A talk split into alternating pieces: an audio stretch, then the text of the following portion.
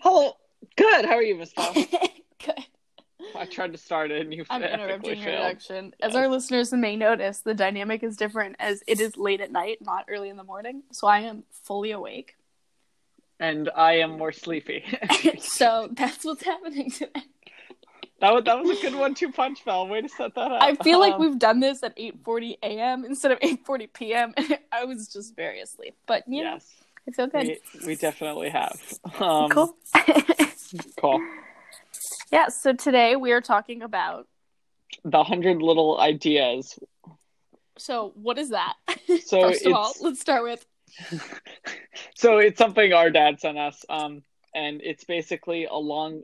So the description on the top says a list of ideas in no particular order and from different fields that help explain how the world works. And so first, oh wait, yeah, go ahead. So the email has the link and the quote, because it says a list of small little ideas. He goes, little question mark is the title of the email. And then the whole subject email is just morning mind benders. XOXO dad. And it's funny because he's like little, because the reason he asked that is because the list is really long. It's not small list, but like each like phrase is really small, so it actually is little in my opinion. But that's a different problem. So my experience with this is I got this email when I like had woken up and like I was still in bed checking my emails in between alarms, like basically in between sleeping. And I read some of these and I forgot about it until you mentioned it today because it kind of seemed just like a weird dream that I had where I was scrolling through and I was like, what is happening? And then I went back to sleep and then I woke up for real. Forgot about it. So freshly gonna... read through these. Do you want to just start with are there any you like? I didn't read them all, but oh no, I think we should just go through all of them and then when an hour hits we'll be like, oh, we'll have to stop. Oh my god. Okay, I don't like the first one. There are 100 of them. And yeah. We're gonna have to use our enunciation skills in a large way today. Because a lot of them are pretty wordy in the fact that like it's not a group of simple words. It's usually a group of complicated / mm-hmm. yeah. They're like ideas. They're ideas, not like words. Yeah. Like they're terms, but like ideas. So let's alternate. And we'll put the link in the show notes, right? Do you know how to do that? Cool. I'll try. We'll try. If not, Google it. It's fine. So I'll say the first. I'll say the word. You say the description. Then we talk about it, and then we'll switch back and forth. Does that make sense? Mm-hmm. Okay, so the first one is... And then, wait, are we going to send this podcast to Dad after that? That would be funny. That'd be so funny. We'll see how it goes first. But... No, yeah, if it goes well, then you're hearing this, Dad, and yes. Okay. So depressive realism.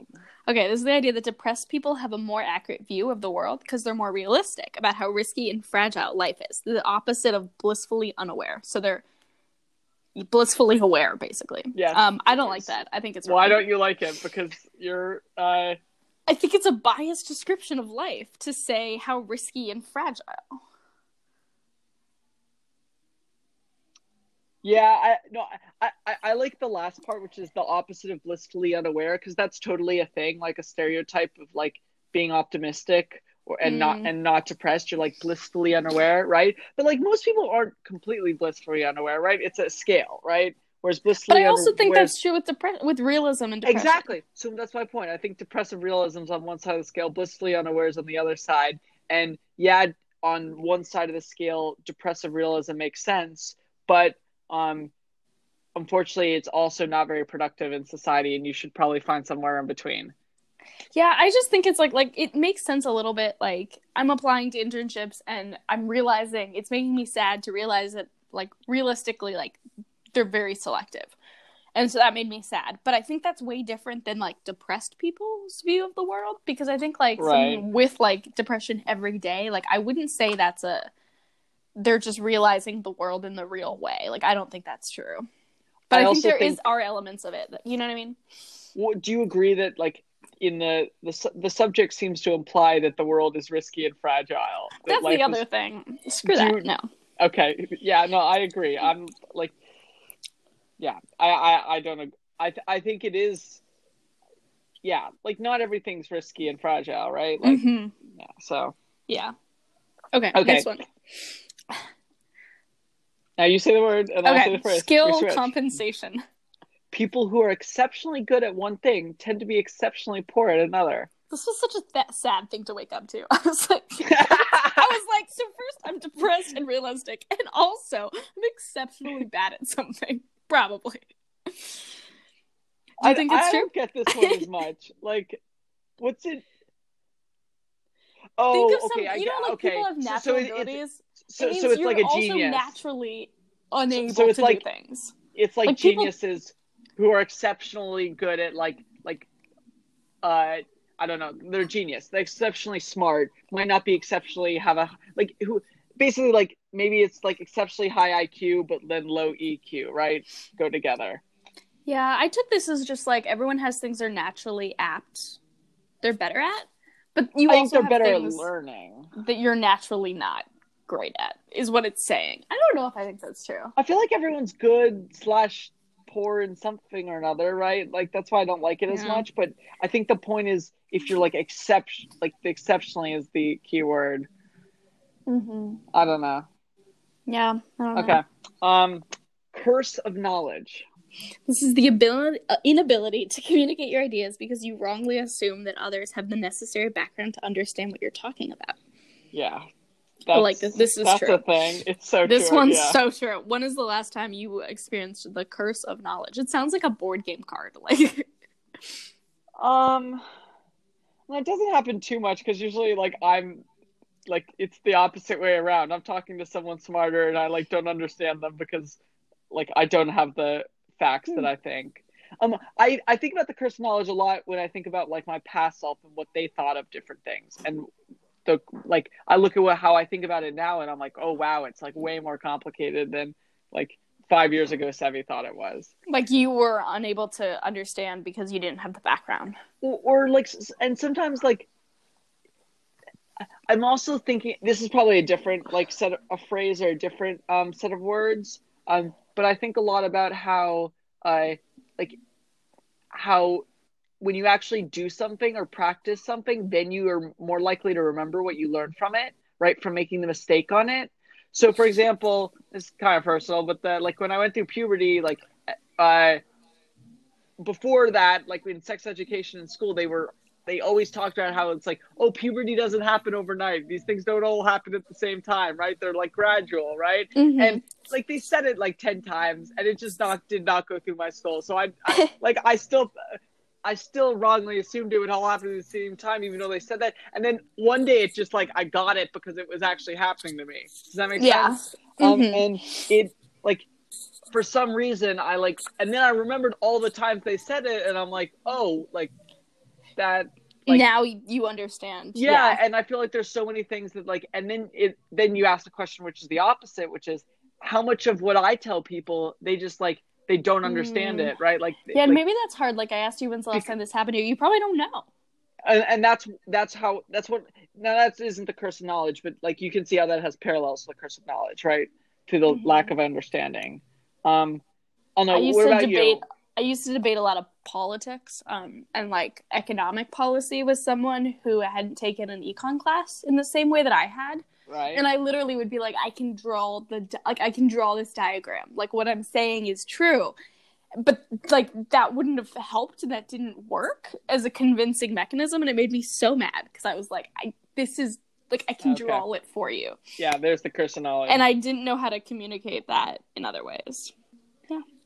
Yeah, in some ways, like communicating knowledge, like in engineering, like you have to do with pictures because it's so visual, and you literally. You cannot use just words unless you already have that knowledge.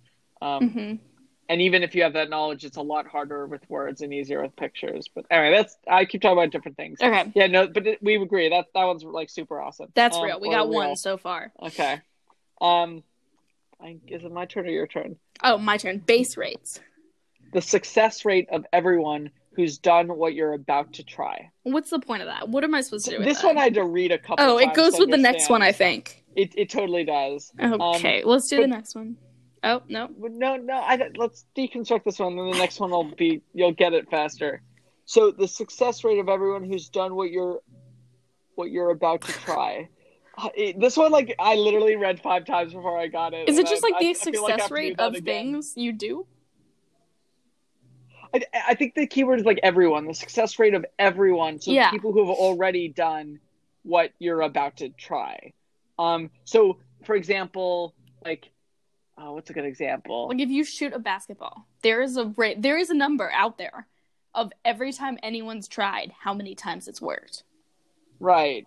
I think a better example is something like maybe like the lottery, right? Oh, well, that's sad. Like you look at the lottery and you're like, oh, I could win $1 million, and then you look at the base rate and you're like, maybe this isn't a good idea. That's a good example, yeah. Okay. And then the next one, base rate neglect. This is assuming the success rate of everyone who's done what you're about to try. So the base rate doesn't apply to you, caused by overestimating the extent to which you do things differently than anyone else. So this doesn't work as well in the lottery example, because how do you do the lottery? But it does work in the shooting the basketball example, or even this is so bad. I was in a class, we're about to have a midterm, and the professor said, "Just so you guys know, the average is not usually very high for this midterm." Right. And my first thought was, okay, well, I'm gonna get 100. Like, I don't care what your average has been every other year you've taught this class. That doesn't change the grade I'm expecting and the grade I was expecting before. And that's base rate neglect 101. Probably. We'll see how it works out. Because but it is. I'm saying I do things differently than everyone who's ever taken this class. I'm sure they all studied. Like, I probably don't do things differently than them. But yeah, I also think there's probably a word for this too. But I feel like people overestimate how different they are from other people. But I also feel like that's a whole other topic in and of itself. I feel like modesty and humility is a topic that I've been thinking a lot about, but I also feel like there's a point where it's, you can't be, oh my God, maybe this is depressive realism. You can't be realistic about your chances. You have to have hope that you're going to be the one who's going to get it. Otherwise, like, would you just not, like, what would you do? Yeah, no. For some things with very small chances. Exactly. And it's a good way to think about life, like, oh, like, yeah, this is going to be almost impossible to do, but the only way I'm going to do it is if I think I can, right? Exactly. There you go. And it's a good way to deceive, like, deceive. I'm trying to think of what it would be called. Like, I don't know. Anyway, let's keep going. I think it's your turn. Compassion fade. People have more compassion for small groups of victims than larger groups because the smaller the group, the easier it is to identify individual victims. This is when I said I'm done with this list and I went back to bed. I said, this is too sad. This one's so true. Like, it's so sad. That's why there are stories, like, this is basically the example, or this explains how it's like, what is it? Statistics are, what's the phrase? Like, a statistic is a number... a story, or what's, you know what I'm trying to say? No.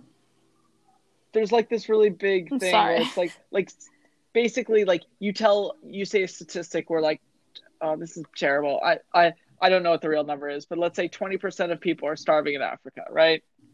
Mm-hmm. Right? That doesn't get people to pay money. What gets people to pay money is like a story about one starving person in Africa, right? And it's funny because like everyone wants to pay to that person, but that's not helpful because you want to pay to the 20%, not the 0.001% of that 20%.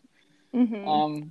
But people want to know that their money's going to that individual. So it's like, how do you, and there's lots of organizations who've like made people more likely to give. I feel like you can get around this. Like, I think about big tragic events like World War II. And when I think of World War II, I don't think of all the people, all the victims. Like, instead I think of, you know, the stories that I've heard, and but that still stands out because System justification theory. Insufficient systems will be defended and maintained if they serve the needs of the people who benefit from them. Individual incentives can sustain systematic stupidity. That's interesting. Okay.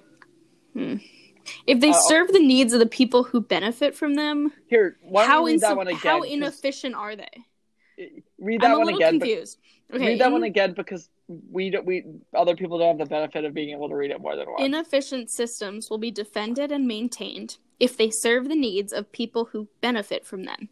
Individual incentives can sustain systematic stupidity. So my question is, what's an example of a system that serves the need of the people who benefit, but isn't efficient? Okay, maybe it would just be like it costs a lot, but it works, so you're not going to get rid of it, even though it's systematically like... I have a good example of this. Dad's not going to like this, but the space and aeronautics industry is a good example of this in the United States, right? Rockets are very inefficient systems right now. Really? So they're inefficient in terms of cost. You could argue what they're efficient. NASA has been very, basically they overspend in order to mitigate risk of damage to the people who go up on the rockets and others, right? But if you look at the Soyuz capsule, which is what sends astronauts to space in Russia, it's literally 1960s technology copied today, right? It's still a bunch of LEDs and switches in the cockpit, right? And the point is, NASA has this huge, they have all these suppliers everywhere around the United States that get paid a lot of money to make very specialized equipment because they're only making one or two rockets, right? Yeah. And basically it's very inefficient. You look at the reason I call it inefficient is you look at SpaceX, they've been able to bring the cost of a rocket, they've been able to cut it by an order of magnitude, which is stupid, yeah, right? And the reason they've been able to do that is because it was inefficient before, because that system justified itself and was all these people have jobs, making this really special equipment, we can't exactly just get rid of it all, right? Mm-hmm.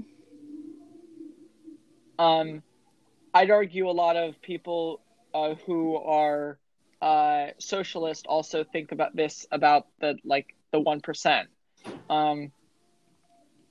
They don't think this. They think that is the efficient. They think the. My examples were socialist systems. So I'd argue a lot of socialists think capitalist systems are like this. They're inefficient and are defended and maintained by the served.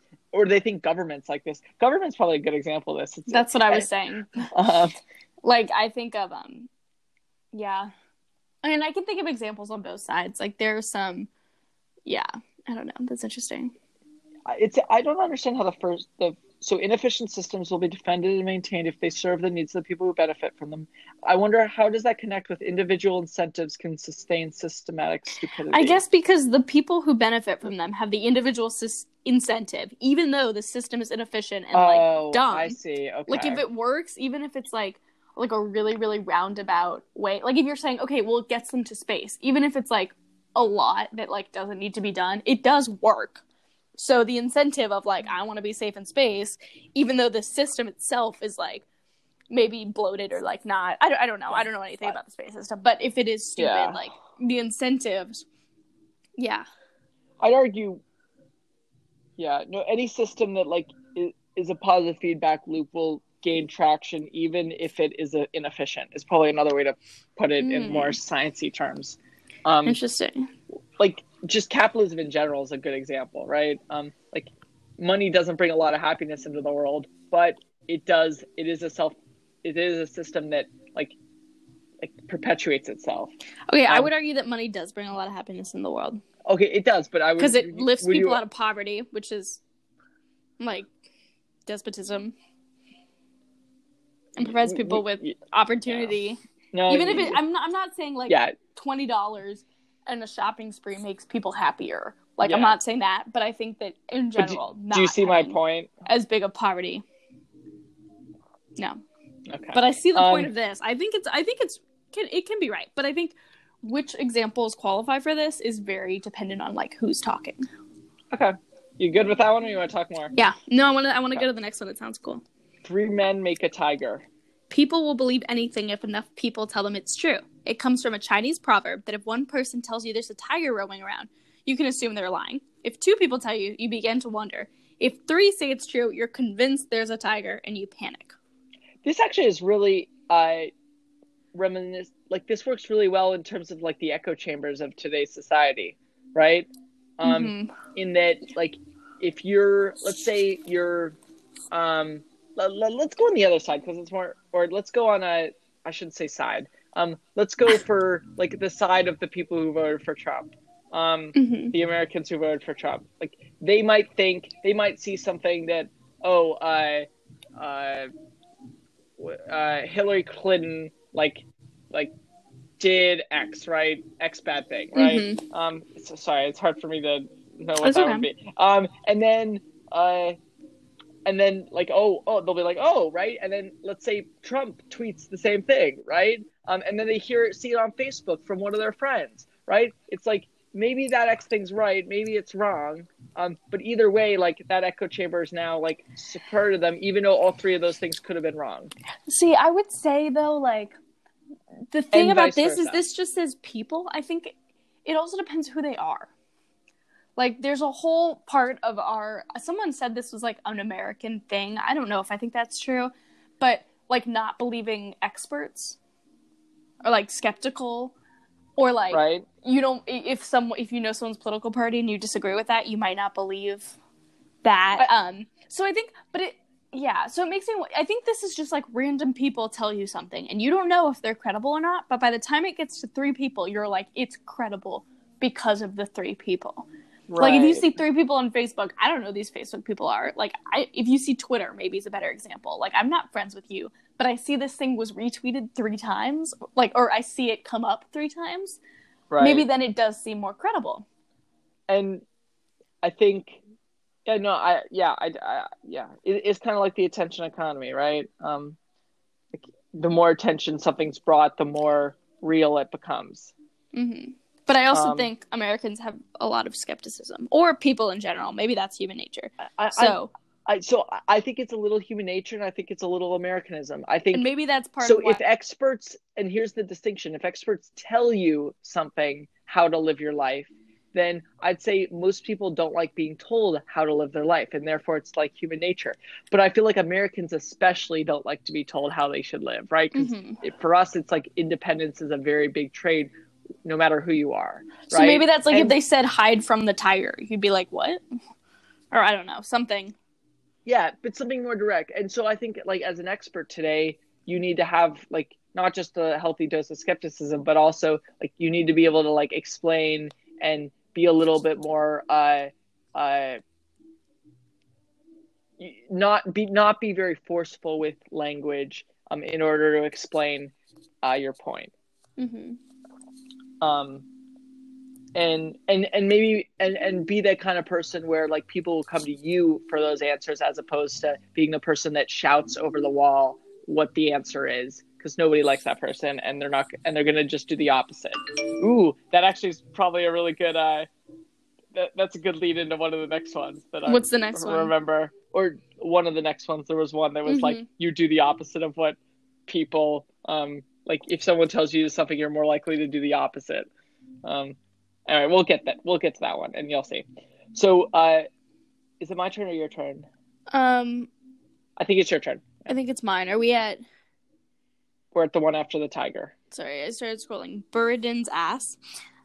A thirsty donkey is placed exactly midway between 2 pails of water. It dies because it can't make a rational decision about which one to choose. A form of decision paralysis. This happens to me all the time. Really? This was me. Do you remember I guess me as a child? I'm sure you do. You were so indecisive. That was one of my, like, primary character traits as a child. I think that's way different now, but when I get really hungry and I have to decide where to eat, I'm, like, too hungry to, like, think about it. Really? And then I literally I'm like, I just have to eat somewhere. Like, it doesn't really matter, but I'm like, where should I eat? And then it just prolongs... I don't have that problem, and the way I do it is, if I have to decide between a few, I try to think of at least one reason why one is better than the other, and once I've thought of that reason, I just, like, immediately just go to it. You're like, well, I'm convinced. Yeah, I'm pretty easily convinced, which is another helpful trait. I need to start doing that, because that happens to me. So I've not died yet. So I didn't read all of these, but of the, like, the first chunk that I did read, this is the first one I'd actually heard of before, like the actual wording of it. Oh, really? I've heard of the next one. Okay, so Pareto's principle. Many a time. I've heard Pareto. Actually, Yeah.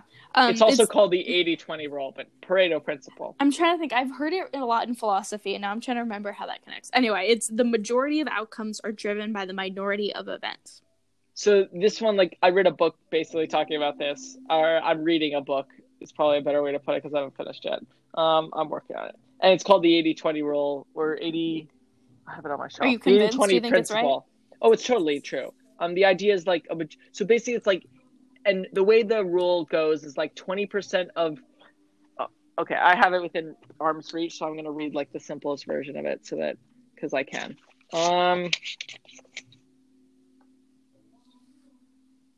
The 80-20 principle, or the Pareto's principle, tells us that in any population, some things are likely to be much more important than others. A good benchmark or hypothesis is that 80% of the results or outputs flow from 20% of the causes, and sometimes from a smaller portion. So 80-20 is just like a relative number. The idea is the majority and minority of 80 and 20. Mm-hmm. So don't bring music over there. Okay, I remembered what I know. Yeah. I know something called the Pareto efficiency principle, which is basically like, it's kind of philosophical, but I feel like it's math. It's that you have a point where everything is not maximized, but like if something increases, it doesn't decrease something else.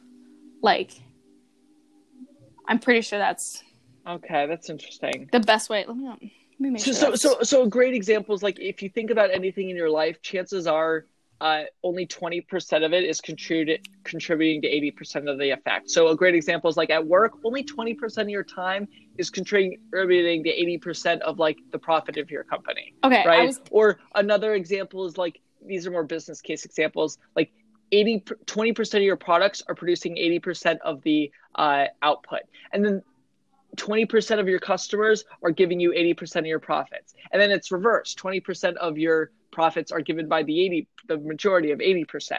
And it basically shows you like things are way inefficient. And if you can even make them slightly less, like you can put a lot less effort into something and get a much greater reward. See, the way that's so interesting. That's the opposite of what I would have expected the conclusion to be.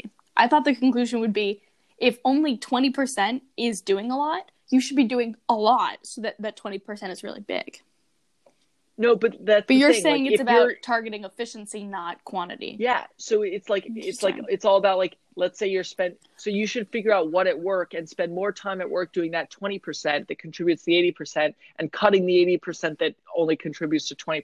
Mm-hmm. Another example is like customers, like 80% of your problems at your company are contributed by 20% of your customers. Yeah. So why don't you just like cut them out? It saves you so much time and they're not like spending money on the product anyway. Like you could go towards, like and whereas like 20% of the people who like, yeah, so that's kind of like my point. But it works in like life as well, right? Like 20% of your time every day contributes to 80% of your happiness. Like there's just, and the whole point is like, it's around this, right? It could be 80-20. It could be like 70-30. It could be 70-10. Like it doesn't have to add up to 100 either, right? Because they're two different things. Okay. So a great example of, and this will connect to you and maybe more to listeners. If you're a student, you know how like the first bit is pretty easy. And then as you try to make it better and better, it gets harder, right? So for example, you spend the first 20% of your time making 80% of the assignment done, right? Or getting up to a B, right? Getting up to an 80%. But then it takes 80% more time to get that last 20% to getting your grade to an A. Does that make sense? Mm-hmm. Like you could write a piece of crap and spend like a short time and you get like close enough to get a B and you're like, oh, like, and you can, so arguably if you want to be more efficient, you shouldn't work like super hard at something. You should do like just the bare minimum to get like that good enough grade. Does that make sense? Mm-hmm. Now, like, so this is kind of, I still think it's worth, like sometimes that spending that 80% of extra time is worth it in a lot of respects because you get to that A and more importantly, you get to understanding the concept better because you're spending more time on it. But in terms of just strict efficiency, if you want to be like the most efficient with your time possible, then it makes sense to like, what can I do to like learn the most, the quickest in the shortest amount of time? Like, it's basically like figure out what 20% is the right 20% to work on to get 80% of the way to the goal. So if you think the Pareto principle is true, do you think the next one's true? Well, yeah, because it's the opposite. So the next one's Sturgeon's law, 90% of everything is crap. The obvious inverse of the Pareto's principle, but hard to accept. I reject that. I think it might be true that, okay, 80% of your problems come from 20% of your customers. I think that doesn't necessarily, like, you're still, still gives you other things. It gives you problem-solving skills. Bam. Like, okay, I don't like the way that it's 90% of everything is crap. I think a better way to put it is a lot of things are unnecessary, and only some of what your time is necessary. I don't know. And crap is not the best word to use. Yeah, but even though, like, okay, 20% of the things I do are making me 80% of my happiness. First of all, maybe the other things are, like, still worthwhile. I'm not saying they're not worthwhile. But it's not. But you're saying the inverse would be 80% of the things contribute to only 20% of your happiness, which is just, like, mathematically has to be true. The idea of the Pareto principle is humans think very logically and very linearly. So we think it's, like, everything's, like, a line upward, right? So, like, spend more work on it, you get better, right? Or, like, stuff like that. The Pareto principle is just very simply that, like, it's all very exponential, right? It's all very, like, a little bit contributes to a lot and vice versa. And it's just the natural, like, it's the natural being of, like, negative and positive feedback loops. It's the natural result of that. Okay, we're already 30 minutes in. Do you want to choose ones we think are right or we think are interesting? I think we should scroll through. I found one I really want to talk about. Oh, you scrolled down and... Yeah, of course I did. We'll do that one at the end if we haven't gotten to it. What do you mean we're not going to get there? I like going in order. Really? You want to just go through them all? Well, how are they ordered? I can't figure out how they're ordered. They're not ordered. No, but then we're going to talk about them. I like this because, like, we can always have another podcast. Are we even halfway? Yeah, I guess we're not. We are, like, 4 in. We're not 4 in. How many are we in? We're 11 in. We're 11%. Okay, your choice. Let's just start going faster. How about that? No, but that's not... Okay, fine. We can try. The problem is, if we go ahead and discuss the ones we want, like, I don't have time to read and podcast at the same time. Like, ahead. I'll read the ones I want, and you can podcast about them. I'm sorry. But then I have to find them. Okay, let's go one by one. Next, we have cumulative advantage. Social status snowballs in either direction because people like associating with successful people, so doors are open for them, and avoid associating with unsuccessful people for whom doors are closed. Don't we also like the underdog, though? I don't like this one. This one. What do you think about that? I think cumulative advantage is more... I think it's true, but I don't think it's as simple as, like, social status or success or unsuccessful.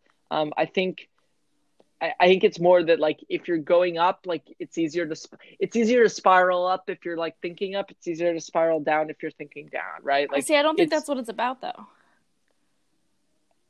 But you're saying that's what you think a cumulative advantage is, like, yeah, and sure, it has to do with the people around you. If you feel like if it looks like you're improving, then other people who are improving are going to want to associate themselves with you, and that pushes everybody upward, right? And same vice versa.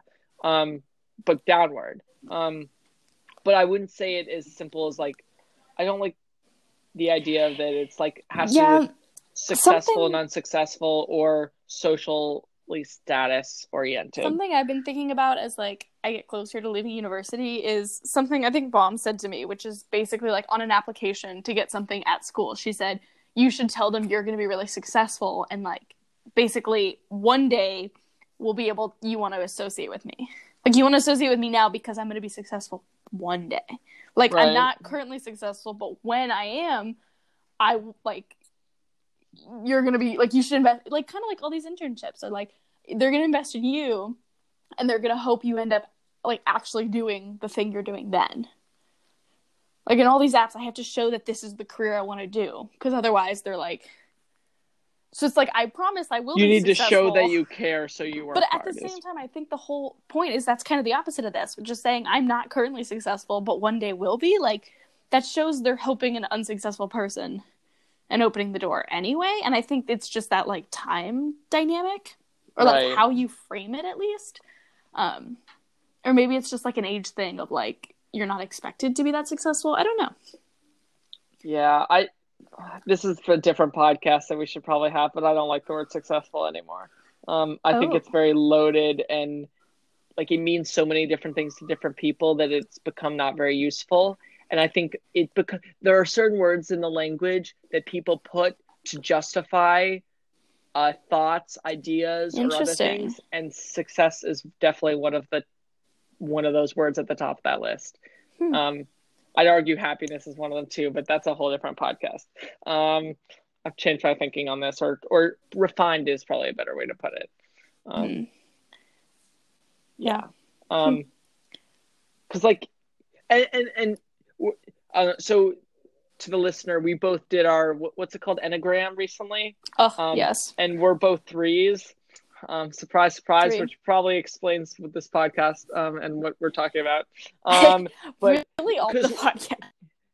Explain what a three is, like what, or Annabelle, like what's a okay? What's the motivation? Yeah, the three is the achiever, and this doesn't just mean that we achieve a lot. No, it's about the Enneagram is about like what motivates you and what narrative you tell yourself about yourself. So the three's narrative is like, I am good because I'm achieving things. Like I feel good about myself when I like get things done. And so it ends up resulting in people who tend to be like confident, like work hard. And then like, I mean, this negative is sort of the same of like, when you're not achieving things, you don't feel great about yourself, or, you know, in life, other people have different motivations and you really are motivated by sort of this like achieving more and more and more. And when you get to the top of a mountain, you might be like, oh my God, look, there's this other mountain. So it's basically like the curse of knowledge, right? We both think people think like threes because we're both threes. Yeah. So it's, the whole point of that is like realizing you think that way and sort of like this self-work of the Enneagram is what I've been learning a lot about, but also that like, it's, I think a huge thing is just realizing, oh, like not everyone is thinking that way. Like that's weird. They have different motivations. But my point of talking about threes is that the cumulative advantage, like successful, is definitely something that threes find very motivating and want to strive towards. And that's why I'm saying I think we're particularly disposed to that word. And I know I have been in the past. Yeah, I agree. Okay, you ready for the next one? This one I've heard of. Me too. Imposter syndrome. Fear of being exposed as less talented than people think you are, often because talent is owed to cumulative advantage rather than actual effort or skill. Yeah. Thoughts? I don't see. I've thought about this a little bit. I've become a more confident person and a more like just gung ho, like let's get this done and go at it and like not be scared of stuff. And the people who, and I'm not saying, I think imposter syndrome is so real. But I feel like I don't feel it as much as other people. And that kind of makes me feel bad because the people who do feel it feel like everybody else feels it. That's exactly what I was going to say. Really? Okay, cool. I'm glad I'm not alone. No, this goes back to my... There are people... Yeah, go ahead. Sorry. This goes back to, like, I've been thinking a lot about humility and, like, confidence and, like, dealing with... Yeah, I've been thinking a lot about that personally because I am someone who, like, as a three, no, but also just, like, you know, who I am. Like, I like to feel talented and achieved and I like to be, like, proud of myself, but I also think that, like, I've definitely felt bad because I can't think of a time that I've felt this specifically where I was worried that like I was going to be exposed. Like I've been in rooms with people who are like way smarter than me and I recognize that, but this specifically, like, yeah, I don't think I've felt. And people talk about it a lot in college and like, yeah, it makes me feel bad that I come, you know. Maybe it's a benefit to being, but I don't know. There are people I respect a lot who are like, imposter syndrome so real, like everyone feels it, and I'm like, I don't feel it now. I feel bad. Same. I mean, but I know there are like I don't think it's not real. I just I don't know that. It's everyone.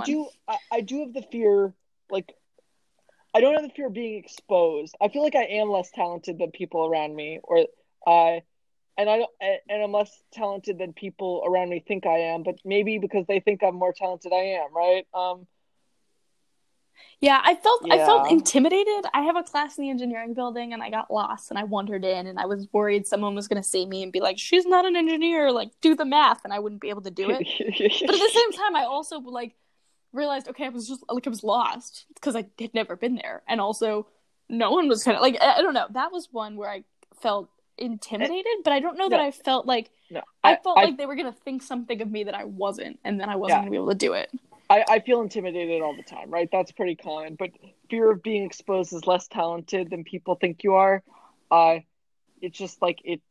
Yeah, I'm glad we're both on the same page on that. Yeah. I thought I was alone there. Maybe people either I'm in a room and I don't think people think I'm talented, and they're probably right, or I think they know what I can do and I can do it. Like I don't, yeah. And even if I was exposed as less talented, that's an opportunity for growth, in my opinion, which I know is so. Yeah, see, I see it as, okay, if someone challenged me to, say, they asked me a question I didn't know the answer, I would just be like, interesting challenge, let me see what I can say, or I would say, I don't know. Okay. And I think it's so interesting, because I've also been thinking about modesty and humility. But also how that integrates with truth, because I think it's important, they come into conflict a lot, and it's what do you choose? Do you choose to say the true thing, or do you choose to say the human and be modest and I guess not necessarily lie, but not play it, downplay it. Yeah. And what's and how can you, and I think modesty and humility are super important. I think they're a huge part of empathy. And I haven't figured it out yet, but I think on my Enneagram, I'm definitely leaning towards the type that is more, has more humility. I don't know. I don't remember. I need to listen to that podcast again. But so that's kind of where I'm at. And I try to be really humble, and I want to be that kind of leader. I want to be that servant leader. But I also don't want to I'll be honest with what I've been able to accomplish and what I haven't. Right. Does that make sense? Yeah. And even my responses to thinking about it always end up making me just feel like I'm being less modest, because I feel like when I think of a humble leader, I also think, okay, a leader who's confident and knows what they can do, to me seems like a better leader. Yeah. And maybe totally I'm not in every sense, and but that doesn't mean that person can't be modest and be at their past accomplishments. And I think you also hit on something really interesting, which is modesty for empathy's sake. And I think I've been struggling because I've been trying to be modest for modesty's sake, and I don't know that that's made sense to me. And maybe it's because I'm not thinking about, okay, really, the point of being modest is, the relationships and making sure, you know what I mean? Or leadership. It's specific to the situation, but maybe it's more than just, oh, she's a modest person, And it goes back to what we were talking about before, where it's, nobody likes the expert asshole who's, hey, do it this way, right? Whereas, the person who's modest, people like them more, right? Or, does that make sense? They feel more comfortable with them is probably a better way to put it. Okay, I didn't think we'd talk about that one that long, because it's such a simple one. It's a buzzword, I feel right now.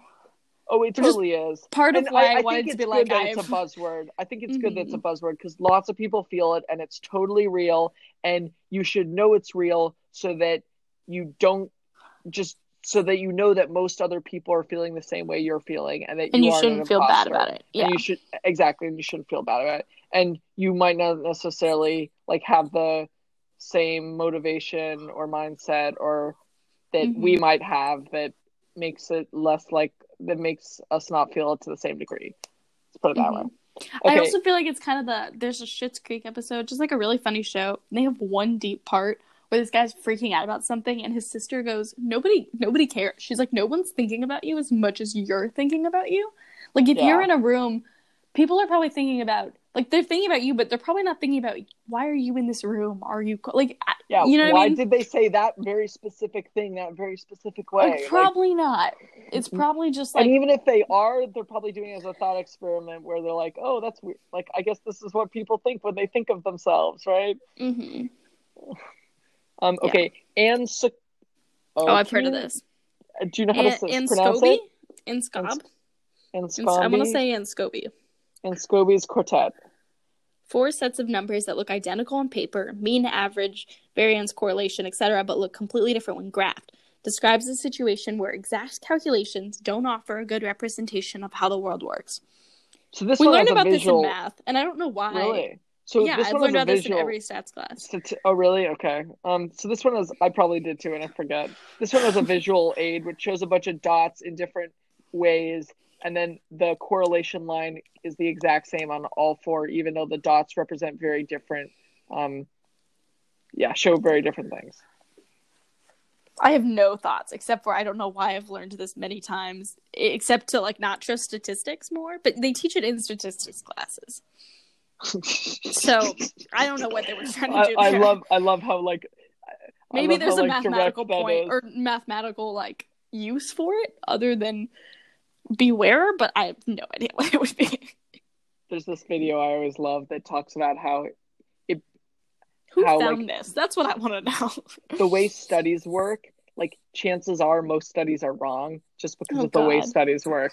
That makes me sad. For example, like, when you look at a study, most people take a 95% quartile. Like, in other words, like, 95% of the time this is true, right? And they do statistical variance to prove that. The problem is now 5% of studies are wrong, right? Mm-hmm. And it's not most. But here's the thing. And now most studies, they err on the side of doing things that's more likely, even if they don't realize it, to give them a result that is true, even if it isn't. And so that number actually skyrockets above 5%. And then there's a bunch of other things that make it even worse. And so, like, in aggregate, most studies are wrong. That's great. I'm going back to eating now. That makes me sad. Yes. So when you hear, like, on the news that, or, like, on the morning news that, like, oh, chocolate is healthy for you, right? This is a really bad study that happened to hit the news. That's a great example that's not biased at all. Yeah, exactly. Okay. And especially if it's sensational, it's more likely to get published. So there's just, like, yeah. I just, like, the page went a little wonky. Okay. We have 10 minutes left, just so you know. Yeah, I know. We'll go to yours after, like, when there's 7 minutes left. Ringelmann effect. Members of a group become lazier as the size of the group increases, based on the assumption that someone else is probably taking care of that. I think there's another version where instead of it's become lazier, like, just becomes less likely to do something about it. Like, there's and it gets dangerous. Oh my god, yeah, that scary story they teach you in psychology. Do they teach everybody this? Like, the the one where everybody's looking out the apartment block at the girl who got murdered, and she died, and everyone else assumes that, even though she's whining all night and, like, crying all night and I almost called 911 the night after I learned that, because I woke up and there were weird sounds at the window, and I was like, oh my god! I literally was like, well, no one else was going to. Wow. It is my duty to do so. That's reverse. It was a train. I thought the train had crashed. I was like, it's definitely crashed. No one's gonna know. Reverse Ringelmann effect. Oh my god. Yeah, I bet a bunch of psychology students called 911 that night after they learned about this, because they're like, we don't want it to be our fault. It's just you should be careful. But yeah, it freaked me out. I took it too far. Okay. So that one's true. Those are my thoughts. Yeah. Yeah. Semmelweis reflex? Automatically rejecting evidence that contradicts your tribe's established norms. Named after a Hungarian doctor who discovered that patients treated by doctors who washed their hands suffered fewer infections, but struggled to convince other doctors that his finding was true. That's so sad.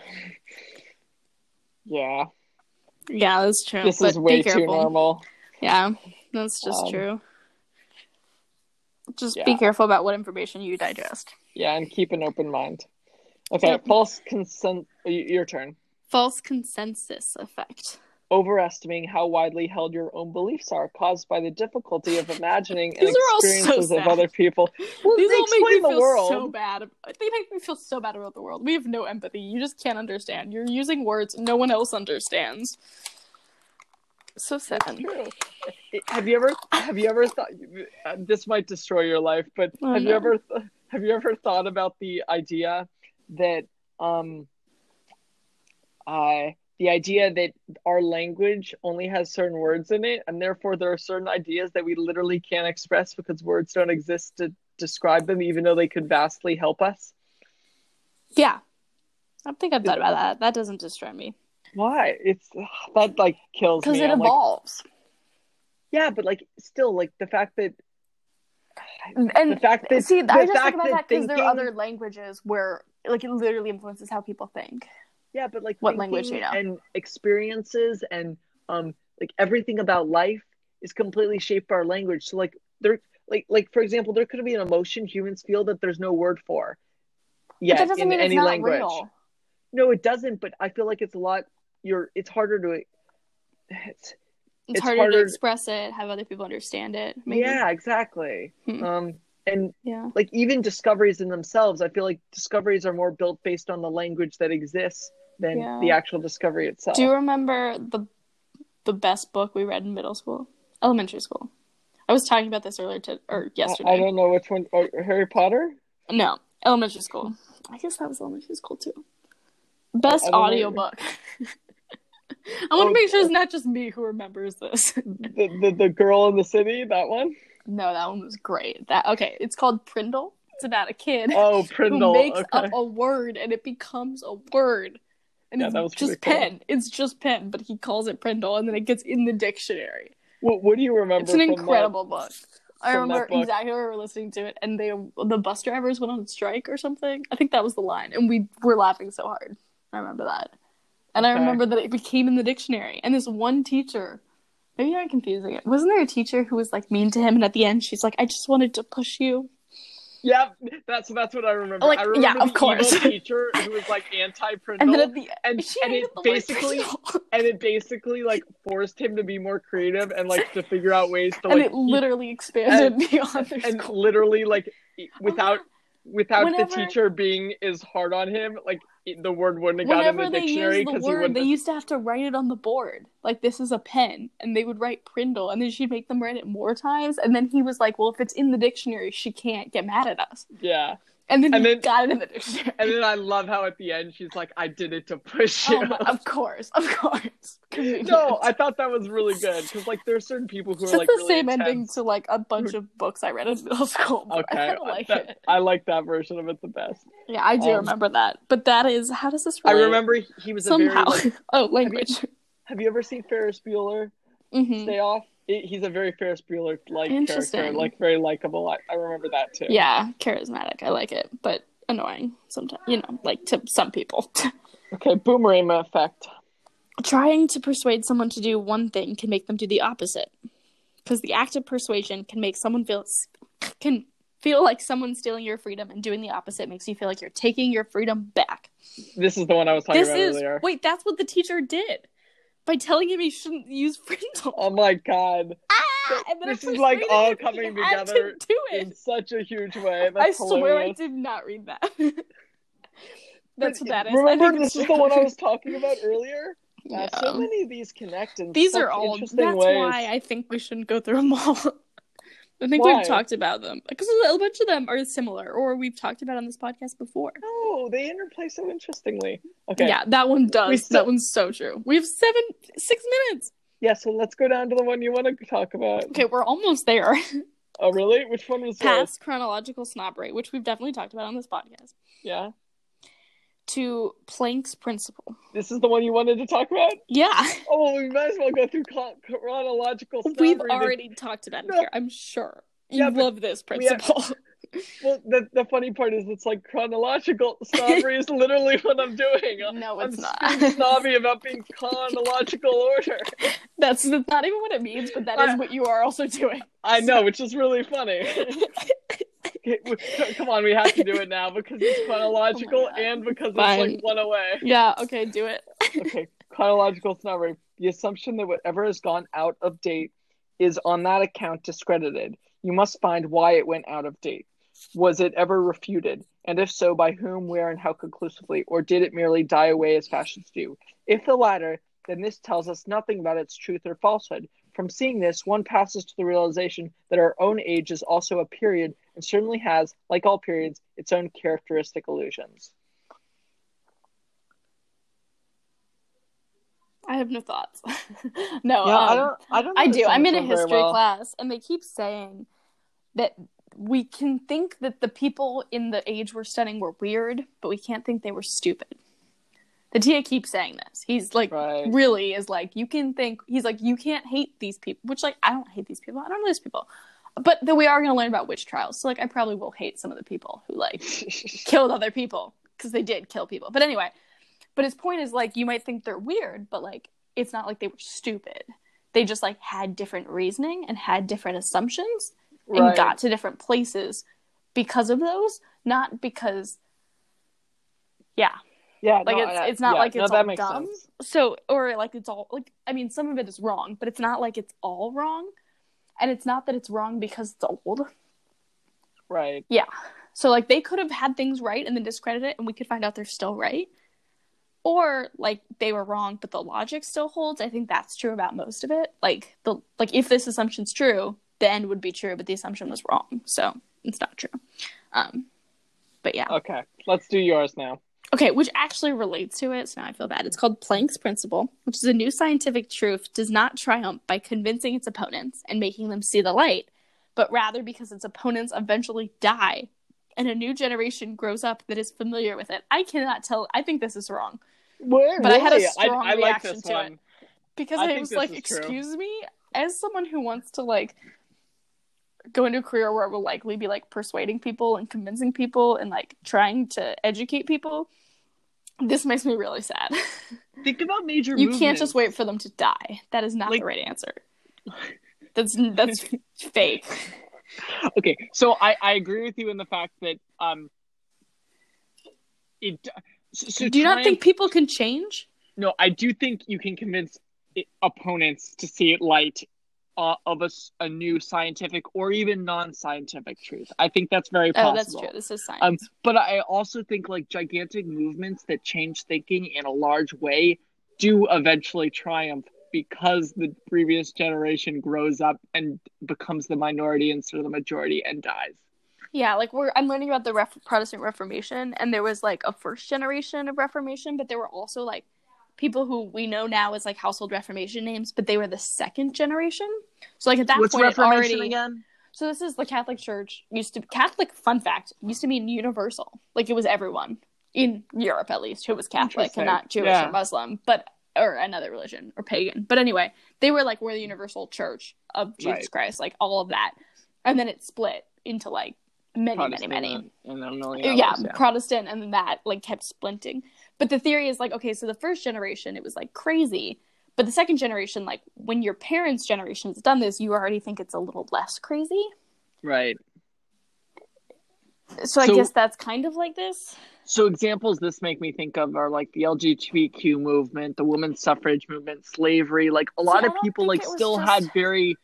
like either racist or sexist or like other type of stuff, and like the only reason it like completely turns over is through those people kind of like slowly going out, because some people are so built up in a world where they believe something that it's really hard to change their minds then about maybe it. Maybe it's that okay, I have three thoughts, but we have literally have 1 minute. Will it end us? How does it won't, because it only ends us in person. Oh, okay. We had there are three theories of, like, systematic social change that I think are really interesting. One is kind of what you're saying, but it's, like, that people go out of power. Like, it's not that everyone dies who thought that, but, like, right. Who holds power or who, like, holds important positions. Well, right now it's a bunch of 80-year-olds in Congress. So, like, at some point that will change. Though, okay, so in one of my classes we talked about how we're going to help the world as, like, a discussion exercise. Mm-hmm. And... one of the people said when our generation is able to participate in democracy or something. And I said, excuse me? I was like, are we like everyone in the room was over 18. Made me a little discouraged that they thought, okay, us being in elected positions is the only way we can participate. Mm-hmm. So first of all, I don't think that's true. But, like, I think our generation already is empowered by, like, our right vote and whatnot and, like, everything else we can do. And, yeah, so that made me mad. But also there are two theories. One of my professors totally believes, and he keeps saying every single class, which is that social change happens, maybe just in the U.S., or maybe it's a broader theory, when the middle class are affected. Middle and upper classes. Like, when it's felt by almost everyone, or when it's felt by them, then change happens. Say that one more time. So, like, it doesn't matter, like, how bad things are, or, like, his example is the Vietnam War. I think it's called the Vietnamization. But basically, like, there was the draft, but it was mainly people who were, like, not in college or educated, or, like, it didn't affect everyone equally. And then as soon as it became a fair lottery, it could affect everyone. And that's when change, like, occurred, is what the theory says. So it's, like, it can affect hundreds of thousands of people, but, like, it has to affect, like, in the branch of the upper middle class. So this is a healthcare class, and his theory is, like, until the issues with insurance are really felt by the upper middle class and the upper class, like, nothing's going to change. And arguably, like, the government has its own healthcare system, right? And therefore they don't understand the healthcare system. Or I shouldn't say they don't understand. A lot of them do understand it.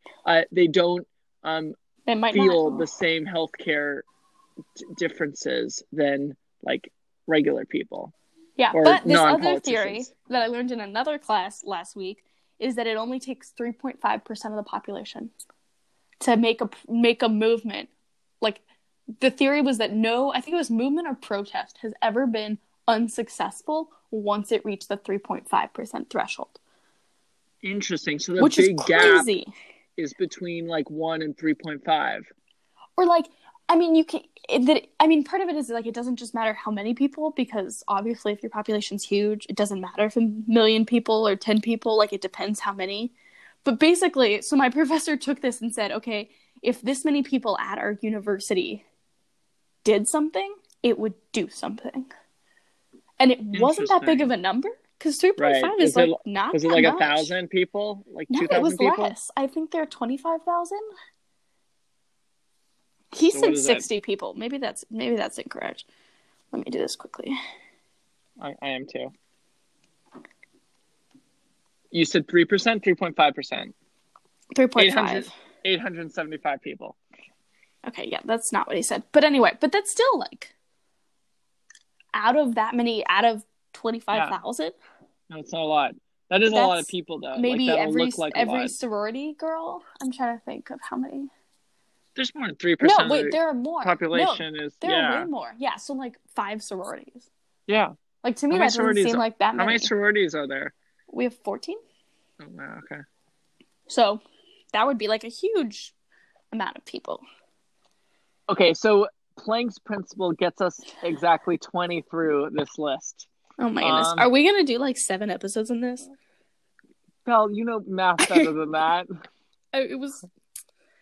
You know me better than that. They tell a good story. Sometimes you got to exaggerate a little bit to make a point. Okay, well, fine. I'll give you that one. Are we going to do 5 episodes about this? I don't know. I feel like we could go through more quickly. Now that they're starting to pile up and they're really the relate same. To each other. One of them says confront. I don't think they're the same. They're all different, but they just all interact with the world in a way that I think makes them connect. You disagree? Yeah, no, I think you're right. I think some of them relate closely to other ones of them very, very clearly. But you're right. Yeah. We can talk about it again if we want, but I think this was pretty interesting. I like them. That was fun to. But I think that's don't like them as in don't think they're true or don't like them. Like this whole list just makes me really sad, especially that it is like a list. The way I look at it, it is what it is. Yeah. Yeah. I think it's interesting. I love the idea of biases and how like you can understand biases and that can help you improve in life. Yeah, that's true. These are probably interesting things to at least be aware that, like, other people exist or that in certain situations, like, that is true, that there is a curse of knowledge, even if, you know, I don't feel like that's in my everyday life right now. You know, it could be. Right. Yeah. Cool. Do you want to summarize? Yeah, sure. Today we talked about 100 little ideas, which here I'm going to say where I found it or where our dad found it so that if the link in the description doesn't work. So it's on collaborativefund.com/blog/100 little ideas with dad. I wonder where he got these words. He probably like found this on Wall Street Journal or something. Probably. I don't know. And it's by Morgan Housel on February 20th, 2020. Ooh, interesting. 02/20/2020. Oh, yeah. And it's, yeah. And you can go through the whole list and, yeah. So that's that. And then we went through 20 of them and really talked about each individual one. Some of them were pretty short and we were like, yeah, that's just right. And then others we talked more about in more depth and got into some really interesting philosophical and just conversations about the world. Yeah.